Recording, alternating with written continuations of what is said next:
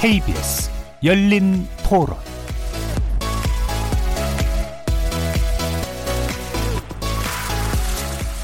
안녕하십니까. KBS 열린 토론 정준희입니다.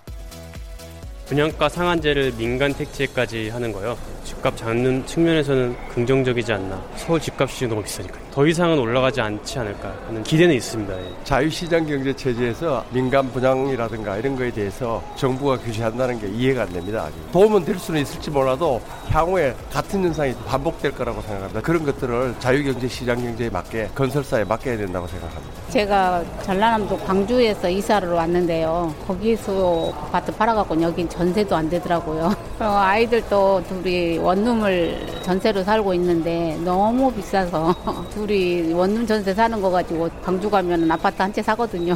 분양가 상한제가 민간 택지로까지 확대가 되면 집 구하는 데는 도움이 많이 되지 않을까요? 분양가 상한제로 잡을 수는 없고 정부에서 개입하는 것 자체가 잘못이다. 잠재해 있는 게 언제든지 튀어나올 수 있으니까 자체를 안 오르는 흐름으로 만들어야지 우선은 뭐 부동산 값이 너무 많이 오르고 있고 젊은 애들한테 희망이 없지 않나 하는 생각이 들어서 서민 경제에는 좀 타격이 크니까 부동산 가격이 안정화가 됐으면 좋겠다.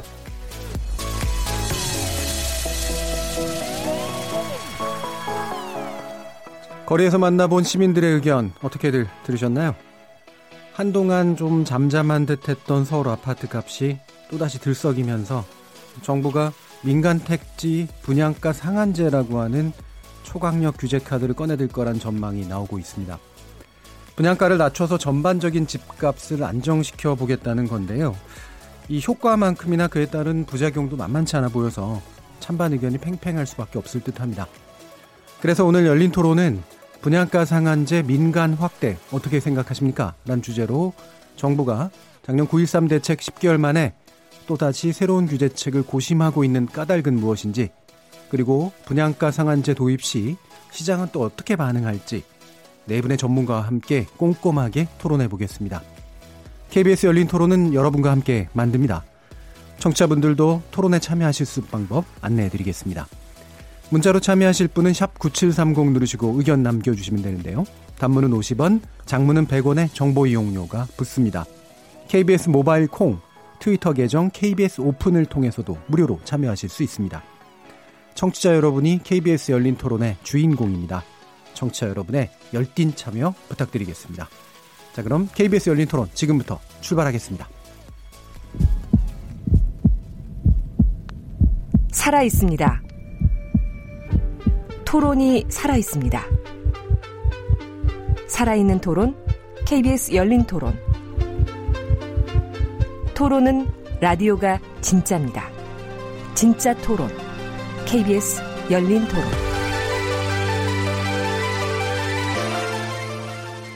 그럼 오늘 함께 해주실 전문가분들 소개해 드리겠습니다.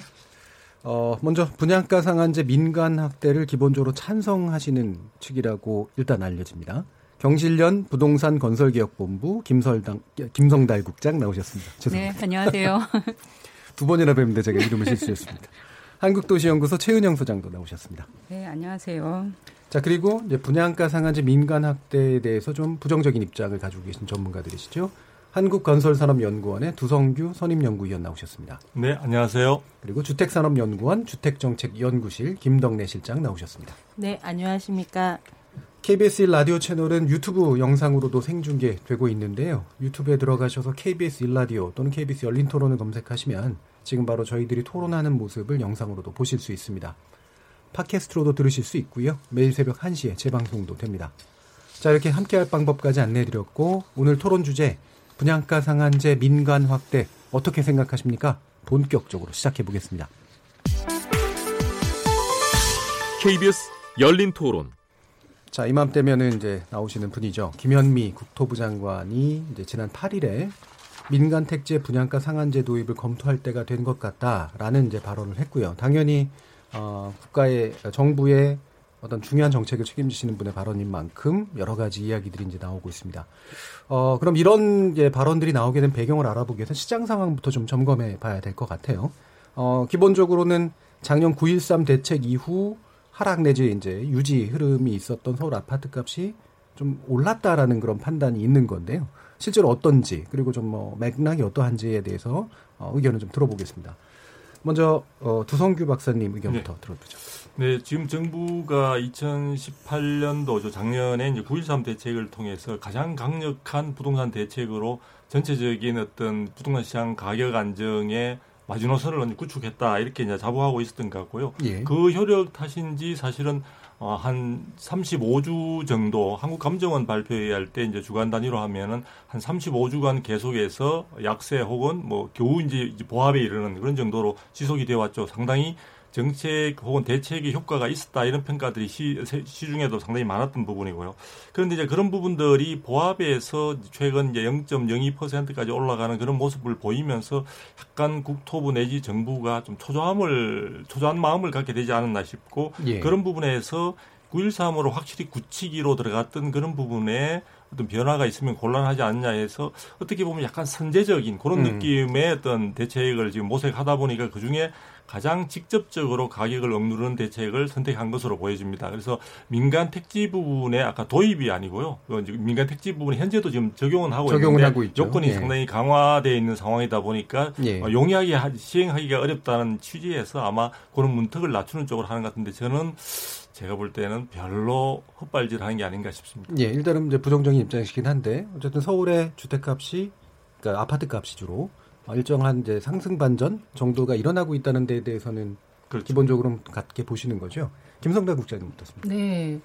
어, 문재인 정부 이후에서 서울 아파트 값이 매우 많이 상승했습니다. 어제 김연아 의원께서도 대정부 지- 질의에서 말씀하셨겠지만 2억 4천만 원이 올랐다고 했습니다. 평균 한 채당. 평균. 근데 9.13 대책 이후 집값 하락 이렇게 언론에서 얘기하고 있지만 사실 수천만 원 떨어졌고 매우 미비했다. 그런데 지금 다시 또 오르는 모양새가 매우 이제 큰 시장에는 아, 집값이 더 오를 수 있는 심리전이라는 게 매우 주- 또 영향을 미치지 않습니까? 예. 네, 그런 상황에서 정부로서는 사실은 뭐 박, 김현미 장관께서는 투기 근절, 집값 안정 되게 강조 많이 하셨거든요. 예. 그리고 지금 그거를 실현하기 위해서 세제 정책, 공급 정책, 또 대출 정책까지 다 이제 온갖 카드를 썼다고 해서 이제는 집값이 안정화될 줄 알았는데 예. 다시 이게 또 오르는 상황에서 특히나 강남 재건축 아파트 같은 경우에 고분양이 전혀 해결되지 않고 최근에 얼마 전에도 점점점 오르는 분양가가 자꾸 나오는 거거든요. 그래서 근본적인 해법을 찾고 싶었던 거라고 저는 보여집니다. 예. 근데 아쉬웠던 점은 사실 이런 발언은 이번에만 하신 게 아니라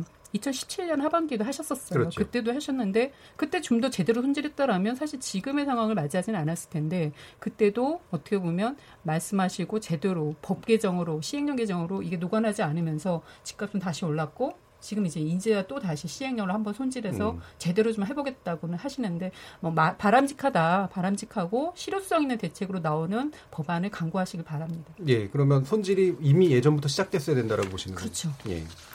좀 그럼 김덕래 그 김덕래 박사님 보시기에 지금 이 시점이 어, 적절한 시점이냐? 그리고 기존에 있던 이제 규제책이나 이런 것들은 그러면 이제 이른바 약발이 다한 것이냐? 여기에 대해서 어떻게 보시나요?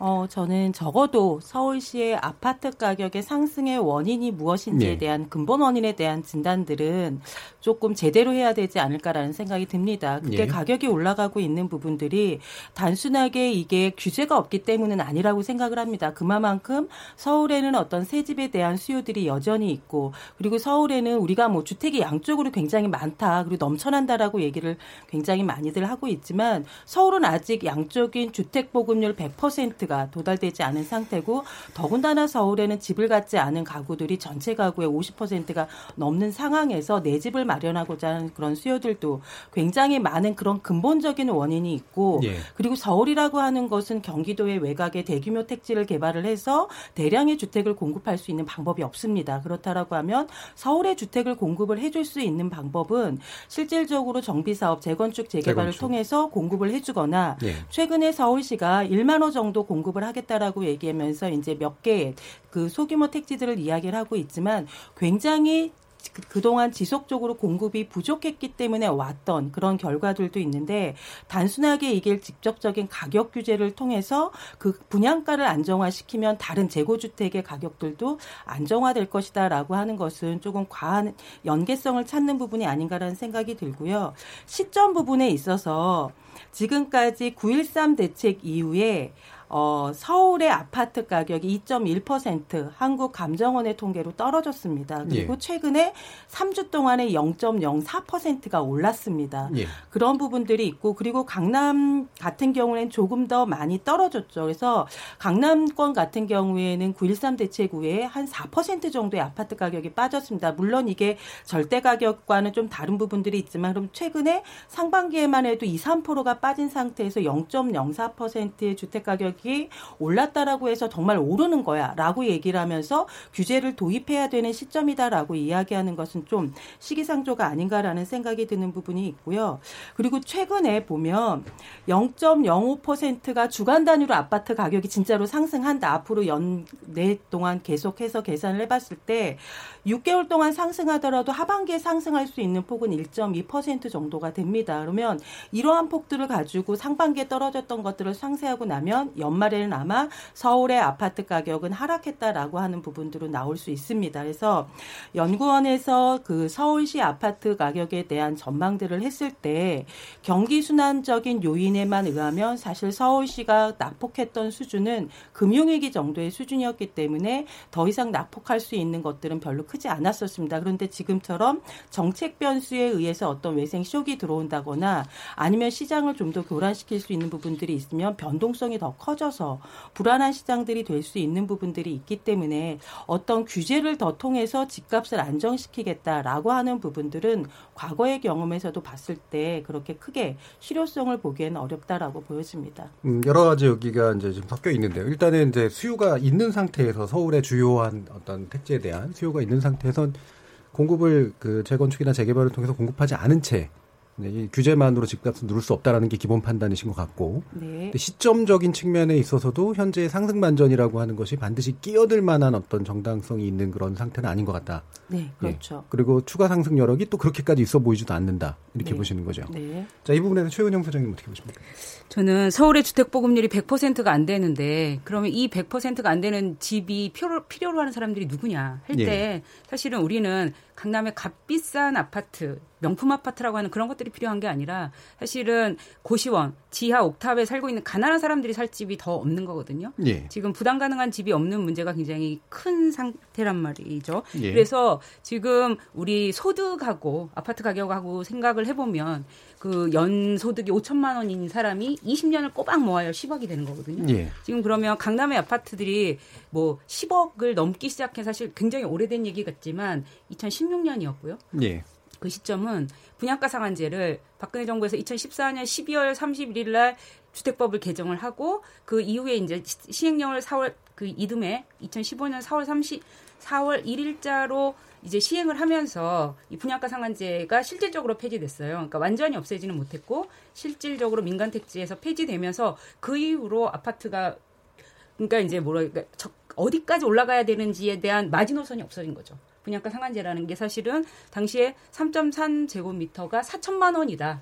예. 당시에 있던 마지노선이었던 건데 그걸 제거하고 나니까 기후, 그 이후로는 4천만 원, 5천만 원, 6천만 원 마구 올라갔던 것이거든요. 그래서 이것들을 사실은 정부가 저는 오히려 빠른 게 아니라 늦었다고 보는데요. 아까 이제 김성자 선생님도 그렇게 얘기하셨지만 이런 가격 규제를 하지 않기에는 서울의 아파트 가격이 너무 많이 올랐다 그동안. 그런 점에서 사실은 더더 옛날 더 진작에 이런 분양가 상한제를 할 거야 할 거야라고만 하지 말고 이미 사실 2017년 8월 2일 파리 대책을 통해서 한다고 박근혜 정부하고는 다르게 문재인 정부에서는 분양가 상한제를 하도록 시행령을 규제하 고치고 이런 작업들을 했거든요. 예. 근데 실시를 계속 미루고 있었던 것이기 때문에 그 정책은 문제가 발생하고 사실은 문제가 이미 발생했죠. 근데 선제적인 대응이라는 게 굉장히 필요하다는 점에서 지금 약간 뭐 사실은 주간 단위이기 때문에 보합세라고 봅니다. 0.02%는 사실 뭐 1억에 2억 2만 원이 올랐다는 건데 10억이면 20만 원 올라갔다는 거잖아요. 그럼 그 정도를 우리가 정확하게 계산할 수 있냐? 저는 그건 아니라고 보고 그래서 뭐 지금까지 사실은 정부가 정책 실패했다고 보고 이것도 실패할 것이라고 얘기를 하는 건 좀 무리라고 생각합니다. 그 부분에 대해서 제가 좀 말씀을 드리고 싶은데 어떤 거 말씀하신 거죠? 최은영 소장님께서 예. 우리가 필요한 주택은 고시원 쪽방, 옥탑방 같은 것이다라고 말씀을 하셨습니다. 이런 주택도 사실 공급이 될 필요가 있고 이런 부분들 최저 주거 기준에도 못 미치는 분들을 위한 주택 공급 분명히 해야 합니다. 그렇지만 그것은 민간 시장에서 할 부분이 아니라는 거죠. 그거는 공공에서 해야 될 부분인 부분이기 때문에 공공에서 주거복지 로드맵을 통해서 104만 5천 원의 공적 임대주택을 공급하겠다라고 이야기를 하고 있고 그것들을 위해서 많은 공공택지를 확보하고 있고 그곳에 곳에서 공급들이 되는 주택에서 고시원이라든가 쪽방이라든가 최저 주거 기준에도 미달하는 가구 그 주택에서 살고 계신 분들은 그런 곳으로 주거 이전을 시켜주시는 게 저는 맞다라고 보여집니다. 그런데 예. 실질적으로 지금 강남 재건축에서 지어지는 그 주택 같은 경우에는 평범한 중상층들이 들어가거나 아니면 중상층보다 조금 소득이 있는 그런 계층들이 들어갈 수 있는 주택들이 공급이 되고 있는데 2017년 주거 실태 조사에 따르면 서울시 무주택 가구의 평균 소득이 3,200만 원입니다. 그리고 평균 자산이 1억 2천 정도로 납, 계산이 돼서 나왔습니다. 그렇다면 이런 정도의 그 무주택 가구들이 서울시에 있는 평범한 가구들이 대출을 받고 해서 살 수 있는 주택은 평균적으로 재고주택 시장에서도 한 3억에서 4억, 5억에서 6억 정도의 주택이 가능합니다. 그렇다라고 하면 이런 주택이 서울시에 없지 않습니다. 서울시 강남이 아니고 외곽으로 가게 되면 재고주택 속에서 얼마든지 3억에서 4억 그리고 경 기도로 나가게 되면 4억에서 그 3, 4억짜리 예. 주택들도 있는데 이것들을 강남에서 공급을 다 해야 된다라고 이야기하고 그쪽에 가격 규제를 해야 된다라고 하는 것은 조금 공급하는 대상층과 그리고 그 대상층이 지불할 수 있는 그 지불 가능 능력 이런 부분들에 대한 고려 없이 모든 가격 모든 주택 가격을 다 그러면 그런 수준으로 공급하자라고 조금 오해가 있으신 것 같습니다. 마켓에 대해서 좀 오해하시고 얘기를 하시면서 조금 방금 아까 이제 최은영 소장님이 말씀하시는 부분의 논리 속엔 방금 지적하신 이 두 가지 논리가 예. 다 같이 들어간 건 맞거든요. 그 어떻게 보세요? 지금의 강남이 그들만의 리그니까 예. 강남에 대해서 건드리는 시장에 맡겨야 되게 말씀하시기에는 지금의 주택 공급 시장이 시장 경제에 맞냐라는 정의가 돼야 되거든요. 전제가. 근데 사실 지금 주택 공급은 선분양제입니다. 선분양제에서 분양가를 규제하는 것은 과거 정부에서 패키지로 운영돼 왔던 정책이고 그를 통해서 집값을 안정화시켰던 정책이거든요. 근데 지금 강남 재건축 쪽에 분양가를 제한하면 그렇죠. 말씀하신 것처럼 도시의 저소득 근로자가 들어갈 수 있나요? 그게 들어가는 거에 문제가 예. 아니라 그들만의 리그라고 놔두면 그 불로소득이 특정인에게 몰아가면서 우리 사회 불평등 더 심화되고 강남만 비싸지면 그걸로 끝이 아니라 주변 지역으로 자꾸 퍼진다는 겁니다. 은평구 아파트가 지금 왜 이렇게 올랐습니까? 은평구는 예전에는 강남구만큼 따라가지 못하는 수준이었는데 아, 은평구가 강남구 때문에 올랐네? 강남 때 강남구에서 오른 것들이 퍼져 퍼져 강북까지 지금 오르고 있는 상황에 대해서 음. 이거는 강남의 문제지. 근데 이제 그 문제는 아까 지적하신 건 수요가 있는데 공급이 없어서 그렇다라는 논리를 깨셔야 되죠. 수요와 공급에 대해서도 예. 얘기 드리고 싶은 게 재개발 재건축을 통해서 없어지는 건 서민 10평, 15평 서민 주택이었습니다. 가지고 예. 있는 사람은 부자였을 있지만 거기서 살고 있는 분들은 1억 안팎의 전세 보증금을 낸 서민들이 있습니다. 멸실 주택 때문에 그렇죠. 근데 사실 예. 다 멸실되고 그분들은 거기 살지 못하시거든요. 예. 그리고 전체적으로 세대 수가 늘었냐? 세대 수도 많이 늘지 않았습니다. 정부가 공공임대 주택을 넣었다고 하지만 그것도 매우 턱없이 부족하다. 예. 재개발 재건축이라서 용적률이나 층고는 다섯 배, 두 배 이렇게 늘어가고 있는데 그만큼 공공이 가져오는 이익은 없는 게 지금 현재 재개발 재건축에 대한 평가이거든요. 예. 그래서 이런 차원에서 그런 것들을 조금 공공성을 강화하는 방식으로 제도나 정책이 손질되는 게 우선되지 않는 상황에서 공급 확대를 위해서 재건축 재개발 규제 완화하고 그걸로 통해서 강남 집값 잡는 게 시장 경제다라고 하는 건 많은 모순이 있다. 아니, 근 방금 이제 말씀하신 부분을 제가 일단 정리하고 제가 네. 이제 던질 텐데요. 그러니까 이게 분양가 상한제로 잡을 수 있는 부분과 공공주택을 공급해서 할 수 있는 부분과 그다음에 기타의 다른 어떤 규제를 통해 전반적인 집값을 안정화시키는 게 사실은 다 다른 부분이잖아요. 네. 연결은 돼 있지만 네. 그러면 그 중에서 이 분양가 상한제는 어느 정도 의미가 있다고 보세요? 분양가 상한제가 있다면 일단 민간 택지에서 과도하게 분양가를 비싸게 잡을 수는 없습니다. 현행법 정부가 예. 분양가 상한제를 통하면서 택지비와 건축비를 정부가 정해주는 값 안에서 들어갈 수밖에 없기 때문에 예. 그러면 분양가 상한제에서 일단 적정한 값에 가, 가까운 분양가가 나오면 이게 그게 전체 규제에서 어느 정도 위치가 되는 규제라고 보시는 거죠? 저희는 지금 현재 정부가 주택 공급 음. 시장을 보면은 공공주택에 비해 민간 주택에서 훨씬 많은 물량이 나옵니다. 예. 예, 민간 택지에서 훨씬 많은 물량이 나오기 때문에 정부가 공공 택지로서는 공공주택을 확충하는 정책을 하지만 민간 택지 고분양을 잡을 수 있는 정책 카드가 있어야 된다고 봅니다. 그게 예. 저는 분양가 상한제 아니면 더 앞서서 선분양을 했, 풀었을 때 선분양을 유지하지 않는 후분양으로 갔었으면 이런 논란도 오지 않았거든요. 예. 이 부분에 대해서 두성기 박사. 네, 일단 기본적으로 이야기를 듣다 보니까 사실은 이제 이 시장 자체는 아까 우리 저 청취자분들도 말씀하셨는데 분명히 자유시장 경제 체제인 것 같은데요. 공공 부분과 저는 민간 부분의 역할은 분명히 구분돼야 되고 사실은 민간 영역이 클 수밖에 없는 것이고요. 공공은 공공대로 지금 말씀하신 대로 서민이라든지 이런 쪽에 있어서의 주거 환경을 개선하고 지원할 수 있는 그런 쪽에 힘을 쓰는 게 맞다고 봅니다. 그런데 민간까지 지금 공공이 할 수 없는 그 영역까지 자꾸 들어오려고 하다 보니까 이런 문제점들이 생겨나게 되고요. 또 민간 시장에서 가격 변동 부분이 본인들이 생각하기에 통제할 수 있는 범위를 넘어선다고 하니까 지금 굉장히 조바심이 나가지고 들어오는 것 같은데요. 일단 기본적으로 저는 이제 그 이 정부가 가지고 있는 기본적인 틀에 있어서 문제점은 공공이 주도로 이 주택 시장 혹은 주거와 관련된 부분을 모두 다 해결하겠다는 자만심이나 오만함이 저는 전체 문제 해결을 가장 어렵게 만들었다고 보고 있고요.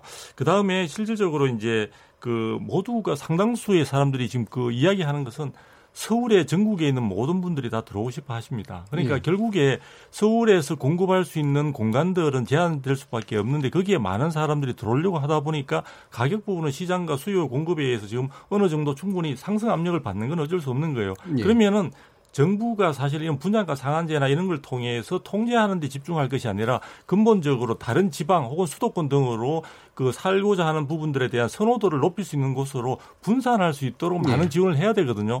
그런데 이 정부도 물론 그렇게 이야기하면 도시 뭐 주거복지 로드맵을 통해서도 많이 나왔지만 도시 재생이라든지 뭐 등등 해서 많은 이야기를 하고 있는데 그 부분에 대한 성과가 지금 2년 반이 지났는데도 불구하고 아무것도 국민들에게 뭔가 설득력이 있는 그동안의 성과나 그다음에 시작되어 왔던 그런 부분들을 제시하는 게 없습니다. 신도시 정책 같은 경우는 어떻게 보시나요? 신도시 정책 같은 경우에도 지금 이제 공급 부분에 대한 부족하다고 하니까 그에 대한 대안으로 낸데 저는 헛발질이라고 생각하는 이유가 예. 실제로 지금 서울 시내에 있어서의 지금 신규 택지 공급할 수 있는 택지가 없다 보니까 민간 사이드 쪽에서 재건축이나 재개발 부분들이 지금 공급이 돼줘야 되는데 그 부분도 지금 양쪽에 있어서는 규제가 너무 강해가지고 실제 할 수 없는 상황으로 돼 있거든요. 그래서 일단 서울 도심지 내에 공급을 확대할 수 있는 방안에 대한 방안들이 검토가 돼야 되는데 뜬금없이 신도시 개발을 통해서 수도권은 지금 지금 공급이 부족한 상황이 아닙니다. 오히려 예. 미분양까지 적체되어 있는 상황인데 이런 상황에서 신도시를 갖다가 수도권에 개발하고 그것을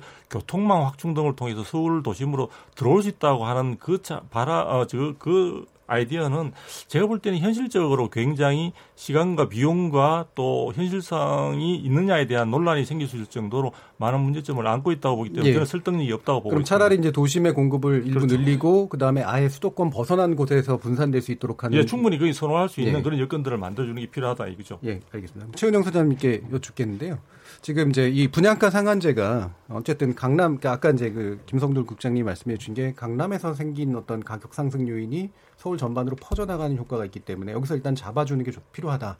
그러면 그 정도의 효과가 나타날 거라고 기대하시나요? 네, 당연히 기대하죠. 왜냐하면 굉장히 조금 자유시장 경제라고 말씀하셨고 이런 제도가 우리 사회에 낯선 것처럼 얘기하셨지만 사실 우리나라는 그 민간 아파트조차도 가격을 규제하지 않은 적이 사실 거의 없더라고요. 77년에 이런 것 그 가격 규제가 도입이 되었고 그리고 사실 뭐 99년에 IMF 때문에 굉장히 그때 분양가 자율화가 그 김대중 정부에서 자율화된 이래 다시 2007년에 이제 분양가 상한제 2005년에는 공공 택지로 확대 그 분양가 상한제를 적용했고 2007년에는 이제 전체 민간 택지까지 적용을 했는 확대를 했는데요. 예, 예. 그 굉장히 오- 많은 경험을 가지고 있어요. 우리나라는 아파트 가격을 규제 예, 뭐두 박사님도 사실은 네. 이제 우리나라 공공이 지나치게 가격을 해왔다라는 주장이시니까요. 뭐그 그러니까 해왔을 같고. 때그 예. 경험적으로 봤을 때 역사적인 경험을 봤을 때 그러니까 이제 2007년만 봐도 과거에도 그랬고 2007년에 그 분양가 규제를 하고 그 이후에를 보시면 예. 2008년, 2009년, 2010년, 11년, 12년까지 계속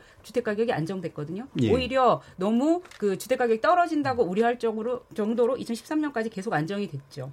예, 분양가 그래서- 상한제 네. 제도를 적용하는 네, 네. 것의 효과라고 예, 보시는 예, 거예요. 그렇죠. 그랬다가 예. 그 계속 분양가 상한제를 적용하면 그 결국에는 마지노선이 있는 거니까요. 어디 더 이상 못 올라간다고 하는 예. 아까 3.3 강남조차도 4천만 원이면 그거에 다 서울 전체 아파트가 키 맞추기를 하거든요. 예. 근데 지금 분양가 상한제를 풀어 놓으니까 뭐 5천만 원, 6천만 원 이렇게 가고 강북에서도 지금 분양가가 뭐 3,700만 원, 4천만 원까지 가는 그런 상황이 돼 버렸어요. 예. 그러니까 이런 것들은 우리 소득과 전혀 상관없이 그 주택이 투기적인 상품의 성격이 강해지면서 이런 음. 성격이어서 이것들에 대한 정부 규제가 저는 지금 너무 적절한 시점이고 그 지금 아까 이제 계속 제가 역사적인 걸 좀 길게 말씀드렸던 건 항상 이런 가격 규제가 들어갔을 때 가격이 잡히지 않았던 적은 없었다는 거죠. 기본적으로 이제 2007년, 2008년에서 주택 가격이 떨어지는 것의 핵심이 그러면 분양가 상한제가 적용됐기 때문이고 네. 그 뒤로 다시 올라간 건 그게 풀렸기 때문이다라는 인식이신 것 같은데 어, 이 부분에 대한 네. 김동래 박사님 의견 들어. 2007년도에 분양가 상한제를 도입하고 예. 2008년부터 2014년까지 서울 인근 수도권의 가격이 떨어졌던 이유는 예. 분양가 상한제 때문은 아니죠. 그때 금융위기가 왔기 때문에 음. 용인시 수지 같은 경우에는 30%가 아파트 가격이 빠졌습니다. 예. 전체적으로 빠졌고 서울 같은 경우는 12년부터 14년까지 굉장히 많이 빠졌죠. 반면에 지방 같은 경우 뭐 지금은 안 좋지만 대구 울산 같은 경우에서는 굉장히 아파트 가격이 많이 올랐습니다. 이 부분을 설명할 수 없기 때문에 2007년도에 분양가 상한제가 도입이 돼서 그 이후에 수도권 서울의 아파트 가격이 안정화됐다. 그때는 굉장히 큰 외생 변수에 의해서 낙폭 을 했던 시기지 안정화됐던 시기라고 할 수 없고요.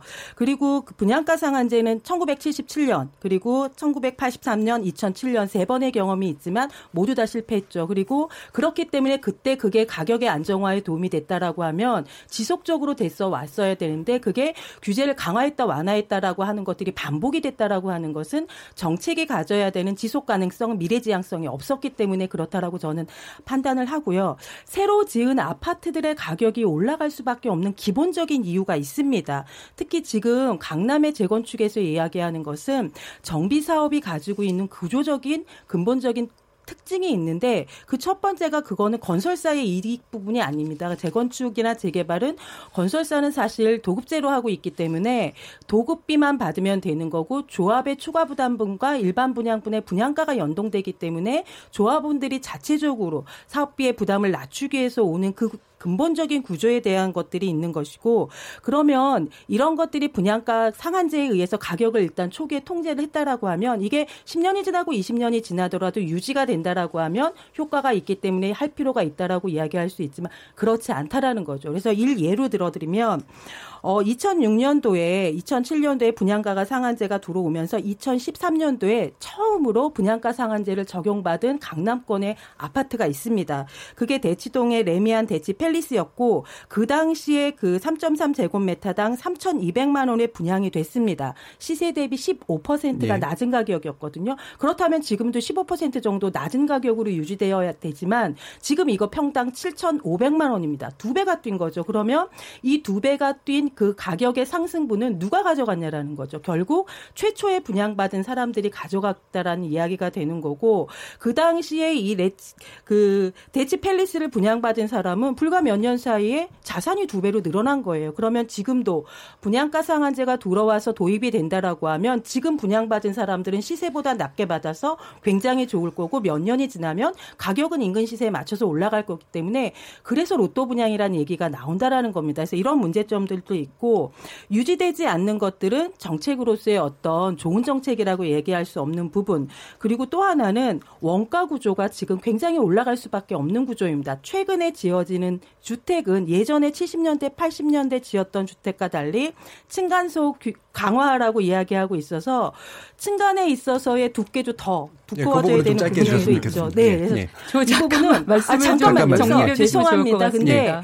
스마트 기술이라든가 안전이라든가 녹색 인증, 친환경 이거 다 구비된 건축물을 지으라고 이야기를 하는데 이거 다 원가 상승 부분이거든요. 네. 이런 예. 것들이 있는 상태에서 가격을 무한정 규제한다라는 것은 좀 문제가 예, 있다고 알겠습니다. 보여집니다. 김동래 박사님의 말씀에 이제 뭐 저는 상당 부분 설득력 있다고 보는데 근데 포인트가 여러 가지가 한꺼번에 들어가 있기 때문에 네, 그거 좀 잘라서 좀 얘기를 아, 해주는 네, 게 좋을 것 그렇게 같습니다. 하겠습니다. 저는 아까 로또 예, 분양 관련해서 부장님. 조금 예. 말씀을 드리고 싶습니다. 오늘 장관께서 국- 국토위 이제 질의 나가셔서 하신 말씀이 어, 로또 분양에 대한 우려에 대해서 어떤 해법을 가지고 있냐 예. 하시니까 말씀하신 게 저는 딱이라고 봅니다. 소비자가 로또가 될 수는 있지만 소비자가 로또가 안 가졌을 땐 누가 로또였습니까라고 반문하셨거든요. 지금까지 그 소비자의 로또를 우려하는 증가하면서 결국은 분양가가 계속 올라가서 거기서 받아가는 누군가는 집이 집값이 오르기 때문에 누군가는 수익을 가져가는 구조였지 그게 소, 소비자냐 건설사냐 또 원래 토지 주냐 이 차이지 로또가 아니었던 적은 없었습니다. 그리고 그러니까 로또는 필, 필연적이라고 보시는 거예요? 왜냐하면 정부가 집값을 계속 잡지 않았기 때문입니다. 그리고 집값을 잡지 않았던 거는 시계열로 우리가 집값이 언제 올랐고 언제 내려갔냐를 같이 좀 보면서 네. 저는 말씀하면 좋겠는데 사실 언제 집값이 떨어졌냐면 분양가 상한제 됐을 땐 집값 떨어졌습니다. 근데 분양가 상한제가 꾸준히 유지되지 못하고 IMF 위기 때 한 번 후퇴되고 그다음에 어, 2004년, 2005년 말씀하신 것처럼 제한적으로 공공택지에만 적용되고 그게 2007년, 2008년에 됐지만 지금 미국발 금융위기로 그다 휘청한 거 아니냐라고 하시는데 바로 반등했습니다. 미국발 그 금융위기로 휘청했죠. 강남권 아파트 값이 뚝 떨어지긴 했습니다. 그러니까 그 외생 변수에 의해서 가격이 저하된다고 하더라도 분양가 상한제는 유지됐어야 된다 이런 입장이신 아니, 거죠? 아니 그런 부분은 아니고요. 예. 그때 가격이 떨어진 거에 분양가 상한제가 영향이 있었다고 말씀드릴 수밖에 없는 것이 외생 변수에 의한 집값 변화는 바로 반등했다는 겁니다. 2007년 말 2008년에 그러니까 반등하더라도 그러니까 그 떨어지더라도 유지했어야 다시 떨어졌다는 거거든요. 다시 그러니까 제가 묻는 거예요. 게 떨어지더라도 그러니까 그래서 떨어졌기 그렇죠. 때문에 푼 거잖아요. 네네. 근데 떨어지더라도 그렇죠. 유지해야 된다는 입장이죠. 왜냐하면 분양가 상한제가 집값을 아주 끌어내리는 것이 아니라 적정한 예. 값을 찾아가는 과정에 분양가 상한제가 필요하기 때문에 정부가 들어가는 거거든요. 정부가 적정한 분양가라고 계속 얘기하고 있습니다. 근데 예, 예. 실질적으로 아까 건축비 시공 품질 뭐 우선을 강조하면서 정작 비싸게 못 받게 한다 하시지만 음. 지금 재건축 아파트 건축비가 평당 천만 원, 천오백만 원까지 합니다. 근데 이, 이 품질을 유지하고 있느냐? 이거는 전혀 알 수 없는 부분입니다. 오히려 그렇죠. 이로 인한 부실 시공 문제는 예나 지금이나 대기업이나 중소기업이나 계속 제기되고 있는 상황이거든요. 그러니까 로또가 결국 되는 건 가격 상승을 방치하는 결국 정책을 바꾼 정부의 문제다라고는 지금 주장에 대해서는 어떻게 보시나요? 예.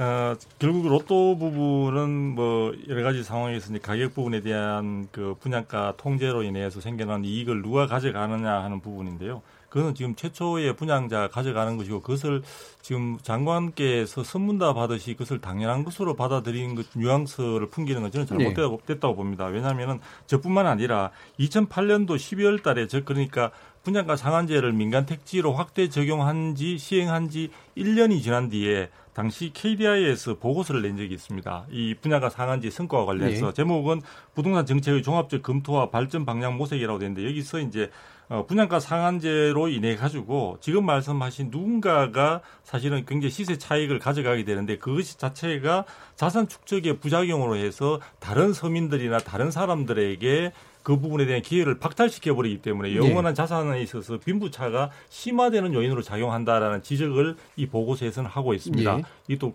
국가에서 그 하는 그 연구원 아닙니까? 그래서 제가 볼 때는 지금 이걸 통해서 생겨나고 있는 많은 부작용들은 오히려 정부에서 노무현 정부 때도 그렇고 지금 정부는 아직 명확한 이야기를 하고 있지 않지만 그 부분을 어떤 식으로든지 환수하려는 장치를 예. 첨가시켜야 된다는 논의가 있을 것으로 생각합니다. 노무현 예. 때는 많이 있었습니다. 예를 그렇죠. 들면은 다른 환, 방식을 써야 된다. 예, 환매 조건부라든지 예. 그다음에 그뭐 제초안 예, 예, 제초안이나 아 제초안은 이제 재개 어, 저 재건축에 대한 부분인데요. 예. 그런 부분들이 자산 가치를 갖다가 환수할 수 있는 부분에 대한 것들이 다양 다양하게 이제 나와 있고 조건부 어, 토지 조건부 분양이라든지 이런 예. 부분들이 있는데 정부가 지금 그 이야기 자체 장관께서 이런 부분들을 했을 때 이게 시장 안정을 가져온다 이런 부분뿐만 아니라 이것으로 인해서 지금 특정인에게 지나친 이익이 귀속되는 부분 우리가 뭐 로또 분양식으로 해서 특정인이 가져가는 부분들에 대해서 사회 공공 차원에서 오히려 저는 뭐 그 부분에 동의를 하지 않지만 사회 공공 차원에서 적절하게 환수할 수 있는 대한 고민도 같이 이야기를 해줬더라면 이 예. 부분에 대한 논의가 훨씬 더 사람들에게 또 공감을 불러일으킬 수 있지 예. 않았을까 생각을 합니다. 예. 그래서 제 최은영 소장님께 여쭙겠는데 일단은 이제 도, 한국도시연구소가 낸 보고서도 좀 있고요. 거기에 토대를 둬가지고 방금 말씀 주신 부분에 대한 어떤 이제 보완적 대책들 위주로 좀 얘기를 해야 될 필요가 있다라는 지금 지적이신 거잖아요. 그러니까 분양가 상한을 직접적으로 가격 규제하는 것보다 사실은 이익을 일부 환수하는 조치를 취하는 쪽이 훨씬 더 맞다라고 보는 쪽이시니까 여기에 대해서 어떤 입장이신지 들어보죠. 분양가 상한제는 하, 실시하고 예. 추가적으로 저런 논의가 필요한 거죠. 예. 추가적으로 예. 뭐 지금 이제 논의가 전혀 안 되고 있는 건 아닌 걸로 알고 있는데요. 그러니까 지금 뭐 그 전매 기간을 길게 한다든가 그다음에 이제 또 다른 방식의 근데 이제 저는 아까 사실은 아까 얘기했던 걸 좀 짚어봐야 될 것 같은데 그러면 이제 로또 분양이라고 하잖아요. 예. 그러면 그 이 이 그럼 이게 지금 분양가 상한제를 적용하지 않으면 그럼 그 이익은 누가 가져갑니까?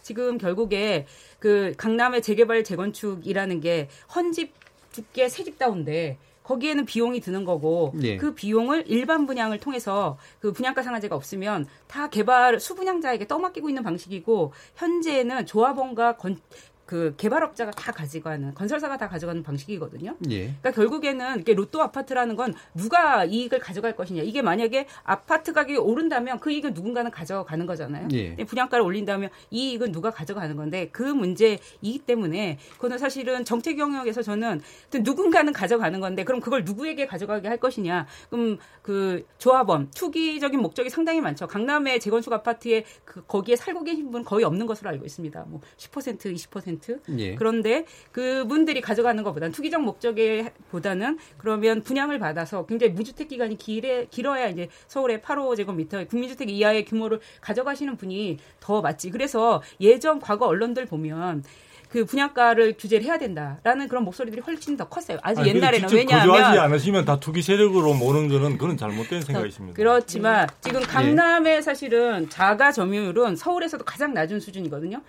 34.4, 34%로 강남 전체 평균 했을 때 한 10명 중 7명은 자기 안 산다라는 얘기예요. 네. 강남의 대부 그러니까 강남의 주택이라는 게 특히나 이제 재건축 아파트 같은 경우에 투기 상품으로 되어 있는 것을 우리 모두가 알고 있는 상황이어서 결국 그것들을 그 개발 이익을 누가 가져갈 것이냐에 있어서 저는 조합원들이 가- 투기 목적의 사람들이 가져가는 것보다는 수십 년을 무주택으로 살았던 분들이 가져가는 게 이제 그 만약에 이제 누군가 그거는- 가져가야 한다면 그거보다는 네. 사실은 주택 가격이 예. 안정돼서 그런 이익이 생기지 않는 게 아니, 좋죠. 그러니까 네, 분양가 상한 네, 네, 네, 분양가 상한제를 적용하면 예를 들면은 그 좀 더 평범한 분들이 그걸 가져가나요?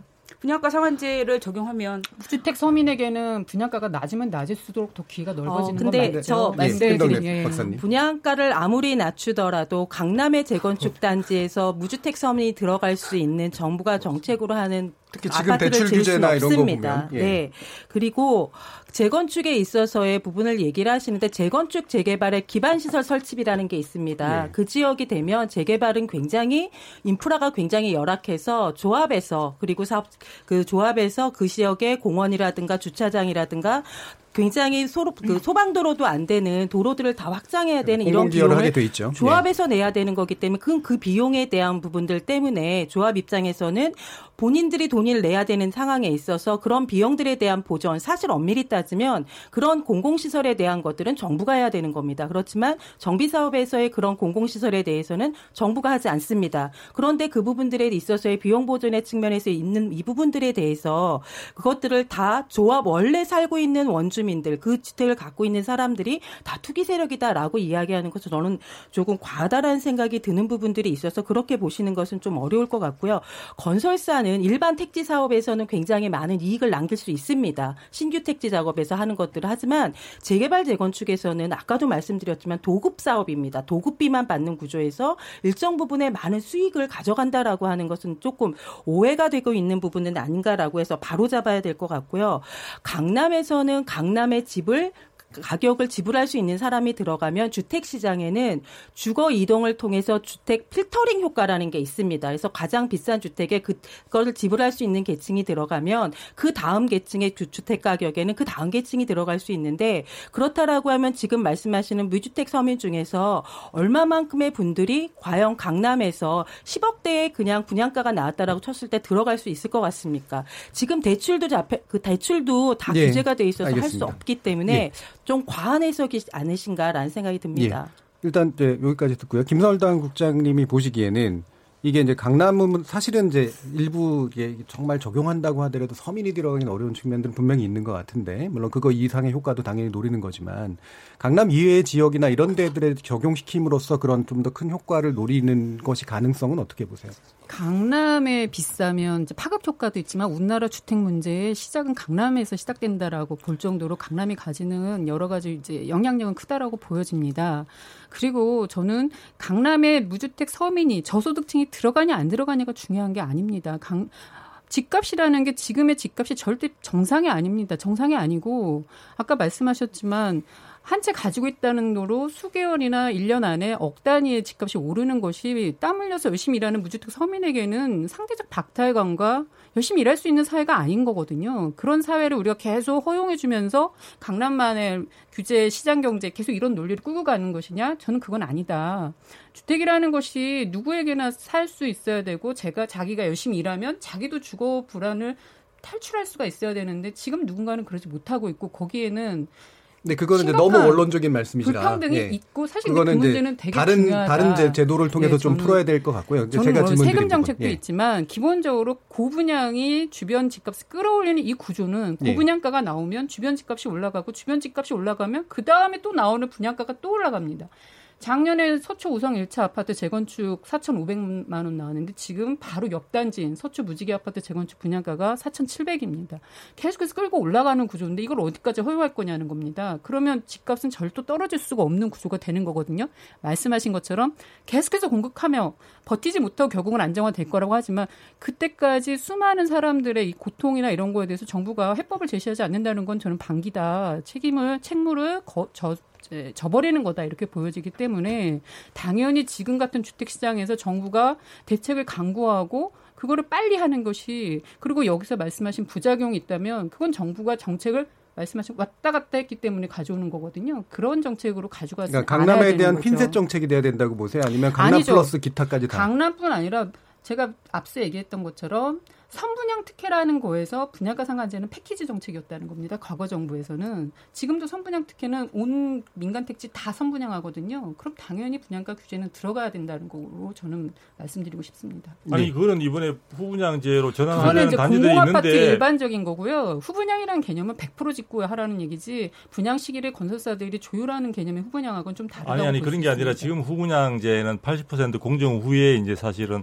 분양하는 것을 그 기본으로 하고 있지 않습니까? 그 정부가 퍼센테이지는 조정할 수 있는 건데 그 부분으로 후분양으로 가려고 하니까 그 부분은 분양 보정 심사를 갖다 회피한다고 해서 후분양제 대상 그 아파트에 대해서도 지금 분양가 상한제를 그렇죠. 적용하려고 하잖아요. 그러니까 그거는 지금 몰이하는 것에 불과한 것이고 그리고 아까 조금 전에 재건축과 관련해서 지금 강남에 있는 사람들이 주택 조합원들에 있는 사람들이 상당수의 이익을 가져가는 것처럼 하지만 지금 작년에 뭘 했습니까? 재건축 초과이익 환수제가 부활되면서 어 제- 김현미 장관께서 특정 단지에 있어서는 세대당 8억까지도 부가금을 갖다가 분담금을 갖다가 물릴 수 있다는 식으로 이야기했지 않습니까? 그래서 상당 부분에 대한 이익은 지금 공공에서 가져갈 수 있는 시스템을 다 갖추고 있습니다. 예. 갖추고 있는데 지금 이 부분에서 또 가격까지 이렇게 압박을 주게 되면은 사업성 부분에 대한 추락과 함께 사업 자체가 진행이 되지 못하고 2007년도 8년도에 저는 똑같은 상황에서 이 보고서에서도 제대로 공급이 안 됨으로 인해서 여러 가지 어, 부작용들이 많이 생겼다고 하고 있는데 왜 시행착오를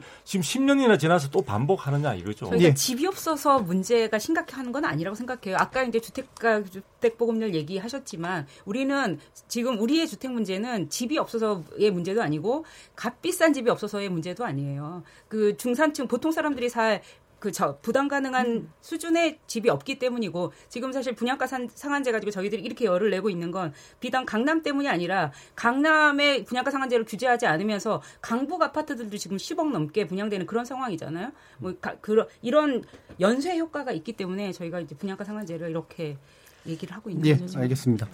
분양가 상한제 민간 확대 어떻게 생각하십니까? 이 전반부 토론에서는 현재 어, 술렁이는 주택 시장의 상황에 대해서 어, 지금 정부가 꺼내들려고 하고 있는 듯한 이 분양가 상한제란 카드에 대해서 그것의 효과 또는 한계에 대해서 몇 가지 이야기를 좀 나눠봤습니다.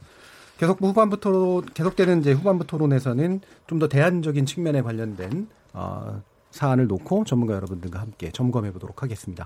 여러분께서는 KBS 열린 토론과 함께하고 계십니다.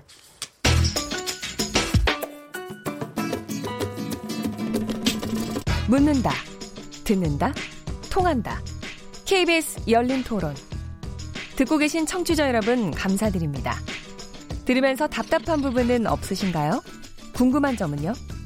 그렇다면 함께 토론에 참여하시죠. 유료 문자 샵 9730을 이용하시면 됩니다.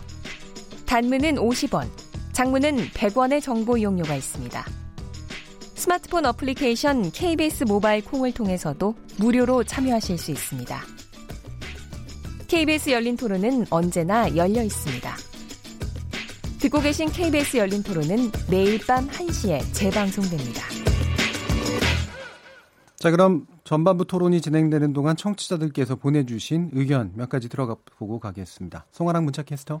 안녕하십니까. 문자캐스터 송아랑입니다. 분양가 상한제 민간 확대 어떻게 생각하십니까? 라는 주제로 청취자 여러분이 보내주신 문자 소개해드리겠습니다. 콩아이디 8824님, 시장이든 사람이든 너무 누르면 결국은 터집니다. 부작용은 필연코 옵니다. 콩아이디 82 8026님, 분양가 상한제 찬성합니다. 도대체 아파트 한 평을 금으로 도배를 해도 그 정도는 안 될 것 같은데 왜 건설회사 배만 불려주려는지 전 다음 총선에서 집값 잡는 정당에 표 줄 겁니다. 콩 아이디 3678님 집값 때문에 아들 형제가 결혼 정년기인데도 여전히 결혼을 미루고 있고 대학 진학하면서 대구에서 서울로 간 지 17년째 아들 둘 다 월세살이를 면치 못하네요. 진짜 서울살이 힘듭니다. 콩 아이디 1778 님, 금리도 상황에 따라 올리고 내리고 하듯이 분양가 상한제도 역시 지금은 할 때라고 생각합니다. 콩 아이디 방지선님, 정책을 바꿀 것이 아니라 스카이 같은 대학들을 지방으로 분산시키고 문화 인프라를 강남에 더 이상 구축 안 하는 것이 진정한 행정입니다. 부동산은 시장 논리에 맡겨야 합니다. 수원도 전세가가 4, 5억 선입니다. 규제는 서민의 목을 누르는 것입니다. 콩 아이디 4196님, 분양가 상한제, 아파트 가격이 오르니까 시행을 검토하는 것 아닙니까? 투기공화국에서 분양가 올리면 분양받는 분들만 로또 분양만 될 것입니다. 콩 아이디 1967님, 마포구 성산동에 살고 있습니다. 문재인 정부 들어와서 안전진단 강화로 계획하던 아파트 재건축이 사실상 힘들게 되었습니다. 얼마 전에 뉴스에서 주택 공급의 일환으로 서울 근교에 신도시 개발을 한다는데 서울 안에는 왜 못 짓게 막는지 이해가 안 됩니다. 콩아이디 8265님, 상한제 그런 정책 효과 없다고 봅니다. 그냥 시장 돌아가는 대로 놔두세요. 금융정책이나 세금정책도 하고 있잖아요. 주택정책도 일관성 있게 기다립시다. 시장에 그냥 좀 맡겨주세요. 라는 의견 주셨습니다. 지금 방송을 듣고 계신 청취자 모두가 시민 농객입니다. 청취자 여러분의 날카로운 시선과 의견 기다리겠습니다. 지금까지 문자캐스터 송하랑이었습니다. Yeah, yeah.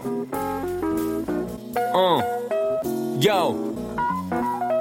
무엇이든 묻고 진심으로 듣고 마음으로 통하는 여기가 열린 토론 레디오가 진짜 진짜 토론 KBS 열린 토론 자, 그럼 후반부 토론 시작해 보겠습니다. 한국건설산업연구원의 두성규 선임연구위원, 주택산업연구원의 주택정책연구실 김덕래 실장, 경실련 부동산건설기업본부 김성당 국장, 한국도시연구소 최은영 소장 이렇게 네 분과 함께 하고 있습니다.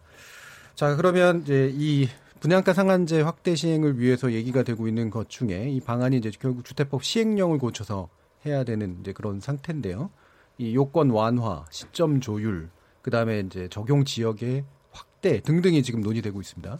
어, 이 방안들이 실효성이 있으려면 어떤 게 필요하다. 김성달 국장께서는 어떻게 보십니까? 네, 2017년 장관께서 상한제 필요하다고 해서 시행령이 개정이 됐었습니다. 네. 저도 보니까 됐었는데 그때 기준이 12개월간 물가 상승률 두 배 초과해야 되고 주택 상승률이 그다음에 주택 거래량이 3개월 기준으로 전년 대비 20% 이상 사실적으로 거의 적용될 수 없을 정도로 너무 이제- 높다, 그렇죠. 기준이. 예. 그래서 당연히 이건 개정이 돼야 된다. 그리고 개정이 돼도 분양가 상한제가 일부만 되면 사실 그건 저는 효과가 없다고 봅니다. 그래서 적어도 최소한 수도권의 투기가열 지구 수도권이나 또는 지방 대도시가에는 적용될 수 있도록 음. 그렇게 조금 시뮬레이션 해 가지고 그게 맞는 기준이 나왔으면 좋겠다 이런 음. 말씀입니다. 그러면 지금 또 얘기가 나오고 있는 것 중에 이제 관리처분 인가를 받아서 이미 진행된 것들도 결국은 소급 적용해야 된다 라는 부분인데 그것도 찬성하시나요? 사실 그게 맞는 게 이제 그거를 막겠다고 장관께서 이 분양가 상한제에 대한 필요성을 얘기하신 거거든요. 그럼 당연히 입주자 모집 기준으로 정부는 분양가 승인을 할 수가 있고 예. 분양가 승인할 때 그 분양가가 적정한지를 보겠다는 거기 때문에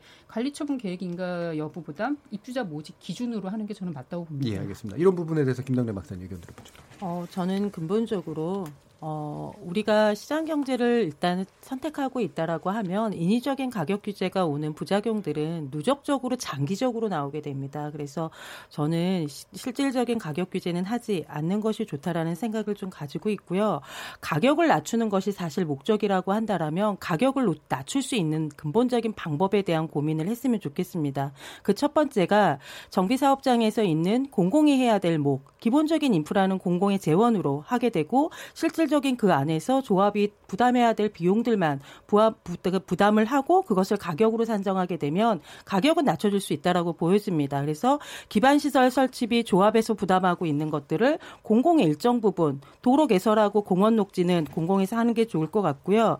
지금 신축 주택에 들어가게 되는 굉장히 많은 인증 제도들, 친환경 에너지 전략, 제로 에너지 이런 것들 다 기준 완화시켜 주게 되면 원가 내려가게 되니까 상승 그 연세해서 가격 낮추라고 이야기할 수 있습니다. 예. 이러한 부분들에 대한 것들도 좀 해줬으면 좋겠고 그리고 이렇게 해서 원가를 줄일 수 있는 방법이 무엇일까에 대한 그리고 기본적인 택지비라든가 이런 것들에 대한 고민들을 같이 있지 않은 상태에서 최종 공급 가격을 낮추자라고 이야기하는 것은 저는 말이 안 된다라고 보여지고요. 관리 처분 인가 단계에 있는 것을 입주자 모집 공고 단계로 바꾸자라고 하는 것은 음. 일단 어떤 형태든지 간에 그 노후된 주택 주택에서 이제 정비하겠다라고 사업을 추진해 갖고 왔던 단지들 주민 입장에서 보면 정책을 믿을 수가 없는 겁니다. 그러면 언제 또 어떻게 바뀔 수알수 없기 때문에 이 노후주택에서 가지고 있는 그 조합원들은 지속적으로 그냥 보류하거나 유보할 수밖에 없는 그런 상태로 갈 수 있기 때문에 이러한 부분들은 저는 그렇게 하면 안 된다라고 보여집니다. 특히 그게 정당성의 문제인가 아니면 법적으로 뭔가 좀 쟁송의 여지가 있나? 네. 정부에서 바꾸겠다라고 얘기해서 적용을 하면 무슨 무엇을 못 하겠습니까? 전 다 할 수 있다고 봅니다. 그러니까 예를 들어 위헌 소지 얘기도 나오고 그래서요. 근데 이런 부분들은 사실 정부에서 하겠다라고 하면 뭐 가능하다. 예, 전 가능할 수 있다라고 보는데 예. 그것들이 과연 앞으로 지속 가능할 수 있겠는가라는 부분에서의 저는 문제점과 서울에는 앞으로 지어진 아파트들이 많기 때문에 이런 문제가 될 아파트들이 굉장히 많이 나올 겁니다. 그럴 때마다 일관성 없게 계속해서 바꿀 것인지에 대한 문제들도 있기 때문에 네.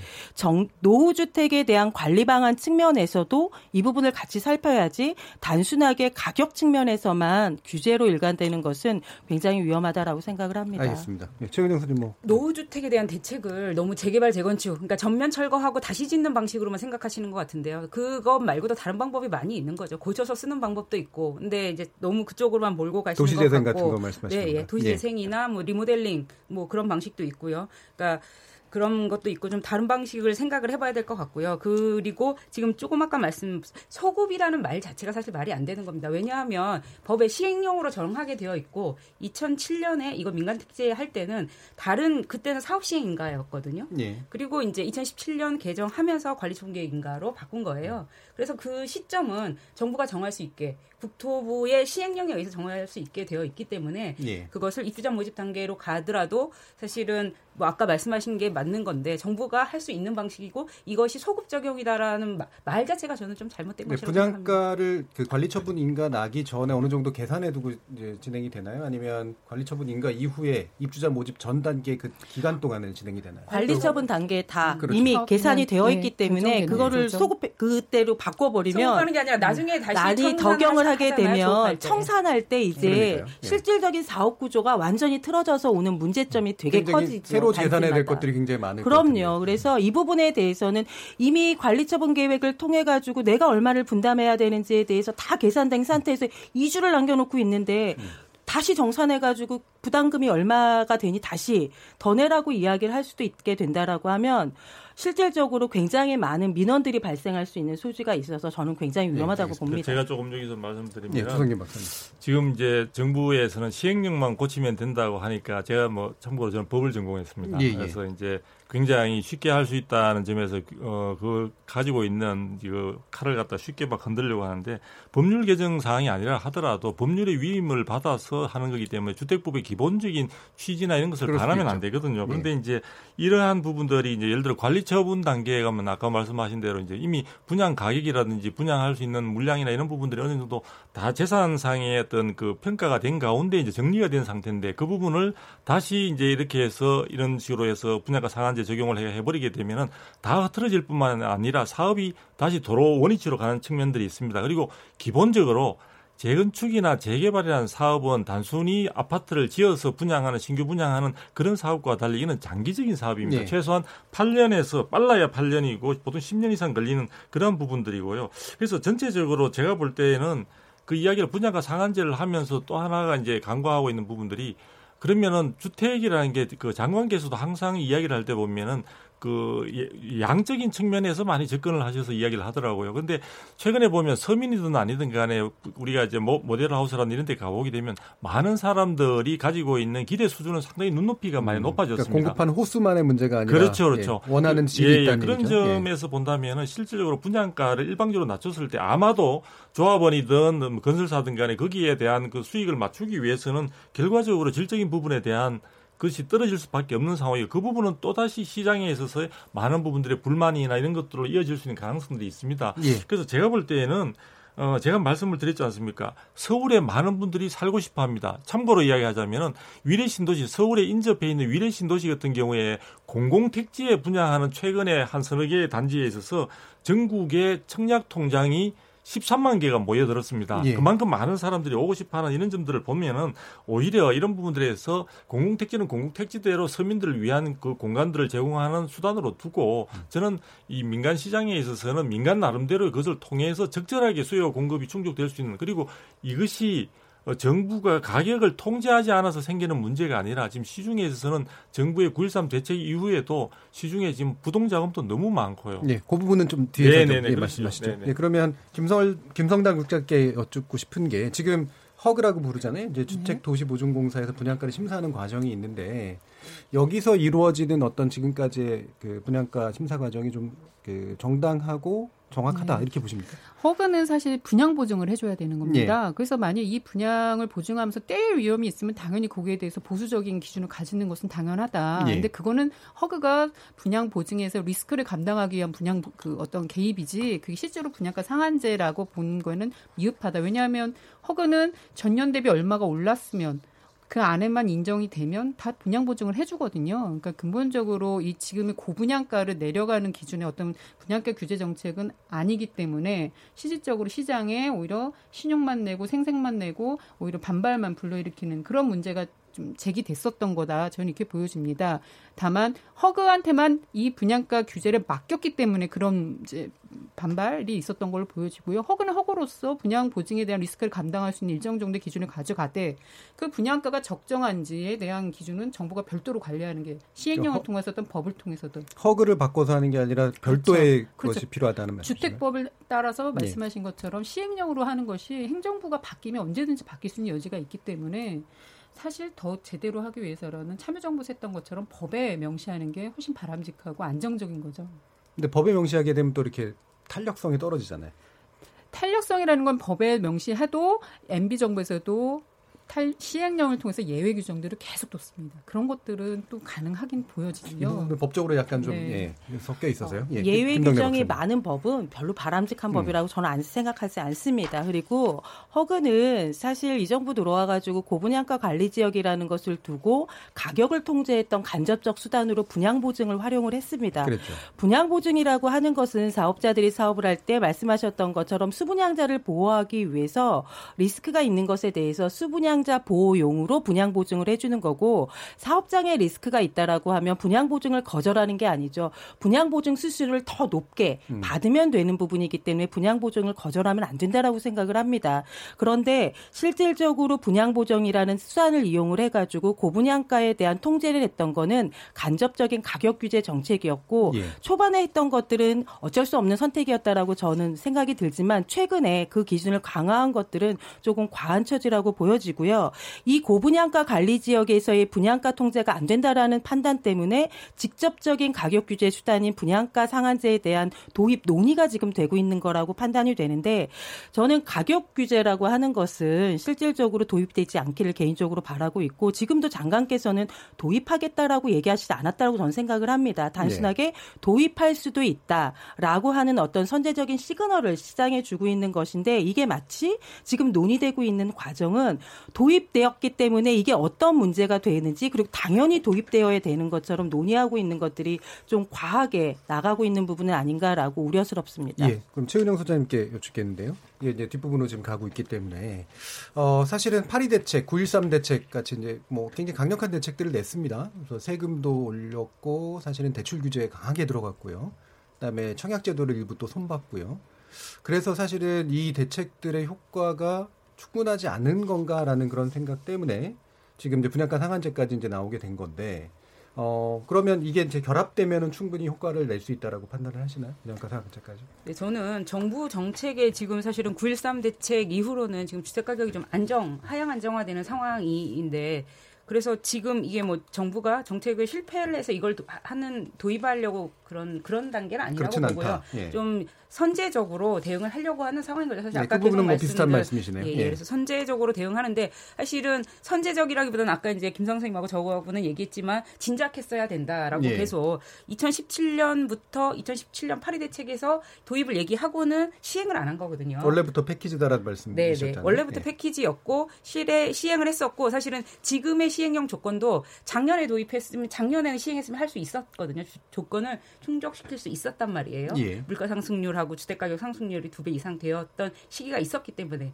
그런 점에서 사실은 소- 시기를 놓쳤는데 지금 더 그래서 중요한 거는 이제 시행령을 좀 근데 지금 지금 선제적으로 대응하려고 보니까 이 시행령 가지고 안 되는 거라고 생각이 돼요. 예. 왜냐하면은 지금은 지금은 계속 예. 안정적이었으니까 최근 3개월 가지고 하면은 이게 적용이 안 되는 상황이어서 예. 좀 그런 부분에서 시기를 좀 잘못한 부분은 있는 것 같아요. 저는 진작했어야 되는데 그 분양가 상한제를 안 하면서 그래서 시행령을 좀 상황에 따라서 그러니까 지금 가장 큰 문제는 분양가가 지난 1년 동안 너무 많이 올랐다는 거거든요. 예. 10% 이상 분양가가 올랐는데도 분양가 상한제를 실시할 수 없는 그런 지금 시행령이 되어 버렸어요. 현재 기준으로는. 네, 네. 왜냐하면 9.13 대책 이후에 주택 가격이 계속 안정된 상황이었기 때문에 예. 최근 3개월 기준으로는 그 주택 가격 상승률이 물가의 두 배가 아닌 거죠. 예. 그런 점에서 이것들을 그러니까 좀 선제적으로 대응할 수 있는 방안을 음. 좀 시행령을 통해서 그러니까 이것도 사실은 법을 개정 하지 않고 구- 파리 대책 때 시행령을 개정하면서 이렇게 된 것이라고 생각되는데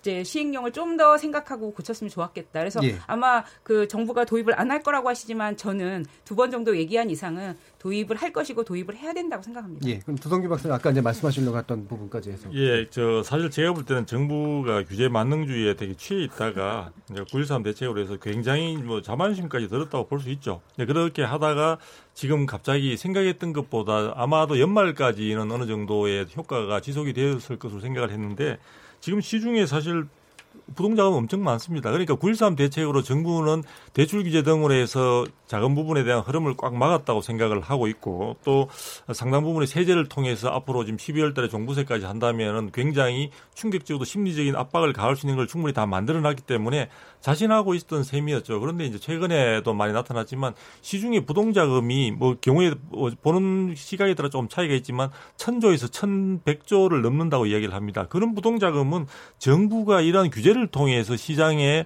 아무리 통제를 한들 그리고 분양가 상한제를 통해서 신규 분양분의 가격을 억지로 인위적으로 낮춘다고 한들 그것이 전체적인 시장의 주택 가격 즉 많은 사람들이 주머니에 돈을 사가지고 와가지고 주택을 사겠다고 하는 그 상황에서 가격이 올라가는 부분을 막기는 대단히 한정적이지 않을까 이런 생각이 들고요. 예. 그리고 이번에 하나 또 꼭 첨언을 하고 싶은 게 제가 이제 신문 기사를 보고 기사 어, 뉴스를 보다 보니까 어, 지금 국토부 장관께서 굉장히 그 행정부의 하나의 이쪽이 살림을 책임지고 있는 사람이긴 하지만 저는 오만하다는 생각을 했습니다. 무슨 얘기냐면은 주택 가격의 상승률이 0.3% 이상이 되면은 이 분양가 상한제를 직접적으로 바로 시행에 들어갈 수 있도록 하겠다고 가이드라인을 갖다 이미 본인이 설정을 하셨거든요.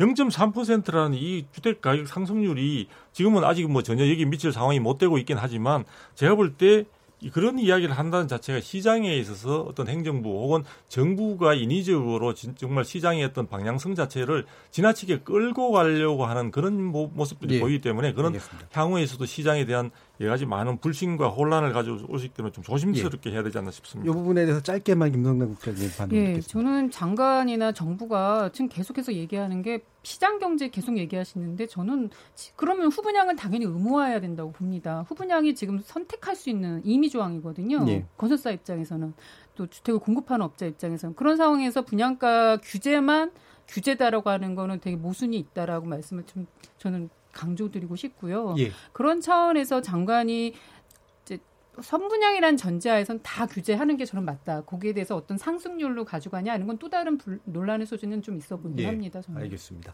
자 그러면 뭐 좀 아쉽게도 지금 이제 마무리 지어야 될 것 같은데요. 그래서 어, 각자 한 1분 내외로 어, 현재 요 상황을 보시면서 가장 가장 중요한 정책은 뭐다라고 좀 찍어주실 부분들이 있다면 그 부분을 중심으로 얘기해 주시기 바랍니다. 먼저 김덕래 박사님 얘기 듣- 듣겠습니다. 어, 주택 시장이 안정화가 된다라고 이야기하는 것은 집을 사고 싶은 사람은 사고 거래하고 싶은 사람은 거래할 수 있는 시장이 되어야 된다라고 생각을 합니다. 그리고 주택 시장이 순환이 되어야지만이 그리고 그 수요에 맞춰서 그 공급이 되어야지만이 가격은 실질적으로 안정화가 될 수 있기 때문에 인위적인 가격 규제에 의해서 단기적인 주택 가격 하락의 효과는 볼 수 있지만 장기적으로는 그럴 수 없기 때문에 그 부분에 대해서는 되게 주의해야 될 필요가 있을 것 같고요. 아까 농객 중에 한 분이 그러셨습니다. 누르면 언젠간 터진다. 시민윤이. 예, 네. 시민 농객이 네. 그러셨는데 지금 상황이 그런 것 같습니다. 누른다라고 지금 눌려질 수 있는 것 같지만 그, 그 나중에 그것이 터졌을 경우에 그 나중에 부작용은 지금이 아니더라도 언젠간 나올 수 있기 때문에 이 부분에 대한 부분들을 우리는 그 망각하지 않고 좀 신중하게 접근할 필요가 있다고 보였습니다. 알겠습니다. 자 최은영 소장님.